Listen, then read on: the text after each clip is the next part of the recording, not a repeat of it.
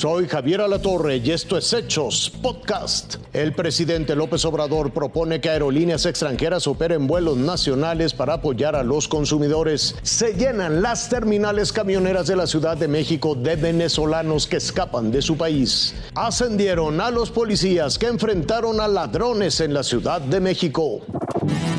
En México, los boletos de avión están cada vez más inalcanzables. Están muy caros, muy caros, la verdad es muy caro.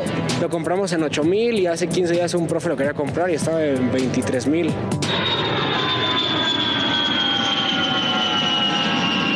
El presidente Andrés Manuel López Obrador habló de la posibilidad de permitir el llamado cabotaje, justo para que haya una mayor competencia entre las aerolíneas y así reducir el precio de los vuelos. Porque si no hay competencia, un boleto al interior del país a veces cuesta más que un boleto al extranjero, porque falta más competencia. Pero ¿qué es el cabotaje? Es la posibilidad de que una aerolínea extranjera pueda ofrecer rutas en territorio nacional, lo que hoy no está permitido en nuestro país. Y esta propuesta del gobierno federal ya es apoyada totalmente por el eslabón más importante en esta cadena, el pasajero. Pues a mí me parecería muy bien que hubiera más opciones de, de viaje, más aerolíneas que prestaran servicios. Pues que nos veríamos beneficiados.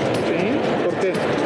Gastaríamos menos, tendríamos más ahorro para la economía familiar. Lo definen como un ganar-ganar y la idea es muy simple. A mayor competencia, mayor oferta, menores precios, mejores servicios y mayor libertad para elegir. Javier. Es la consecuencia de 23 años de chavismo. Alicia solo tiene 16 años e intenta refrescar a su bebé en estos baños públicos. Junto con su madre y decenas de indocumentados venezolanos, llevan días durmiendo en la central de autobuses del norte, en la Ciudad de México, como parte de su travesía para llegar a Estados Unidos. El fracaso del régimen bolivariano se hace visible en nuestro país con estas tragedias humanas. Según la Comisión Mexicana de Ayuda a Refugiados, de enero a agosto del 2022, alrededor de 35 mil venezolanos que huyen del desastre económico en su país han sido interceptados en México por el Instituto Nacional de Migración y a raíz del anuncio sobre el nuevo programa migratorio para venezolanos, se espera que vayan en aumento las solicitudes para recibir la condición de refugiados. Frente a las instalaciones de la Comisión de Ayuda a Refugiados, algunos venezolanos radicados en México intentan ayudar a sus conacionales. Para ser elegible para el nuevo programa migratorio, los venezolanos deberán cumplir con nuevas normas, como ingresar al país vía aérea, tener un patrocinador en Estados Unidos que les provea apoyo financiero, completar esquemas de vacunación y no haber sido deportados en los últimos cinco años, medidas que han desilusionado a algunos, quienes ahora desean quedarse en México. Cualquier cosa con tal de escapar de una dictadura que, como en Cuba o Nicaragua, solo ha traído pobreza, represión, persecución de opositores y la pérdida de la libertad. Javier. Los policías que evitaron el asalto a un cuentaviente afuera de un centro comercial recibieron un reconocimiento por su valor.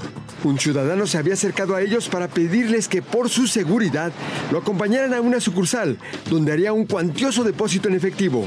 Los agentes aceptaron sin darse cuenta que tres hombres y una mujer los estaban observando. Los siguieron hasta la entrada de un centro comercial, donde realizaría la operación bancaria entre Avenida Río Becerra y calle 11 de Abril, en la colonia San Pedro de los Pinos, alcaldía Benito Juárez. Cuando estaban a unos pasos del banco, los ladrones interceptaron a la gente. Un sujeto de 31 años de edad lo amagó y golpeó con la pistola en la cabeza, pero el policía reaccionó rápidamente y disparó. Ahí quedó el cuerpo sin vida del presunto asaltante que empuñaba una pistola. Otro hombre, identificado como Pedro Daniel de 30 años, recibió un balazo en el brazo derecho y fue llevado con custodia policíaca al hospital de Joco. Saraí, de 27, fue vista con el grupo asaltante y después de los balazos intentó huir en una moto, pero también fue detenida.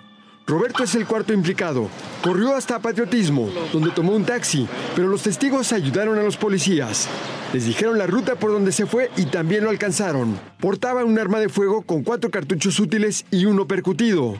El botín fue recuperado y la policía entregó a la fiscalía 754 mil pesos. Los dos policías, un hombre y una mujer, están aún a disposición del Ministerio Público, pero ya fueron reconocidos por el secretario de Seguridad Ciudadana, Omar García Harfuch, quien les otorgó un ascenso de grado. Él fue ascendido a suboficial y ella a policía primera. Javier Garduño, Fuerza Informativa Azteca. Hasta aquí la noticia, lo invitamos a seguir pendiente de los hechos.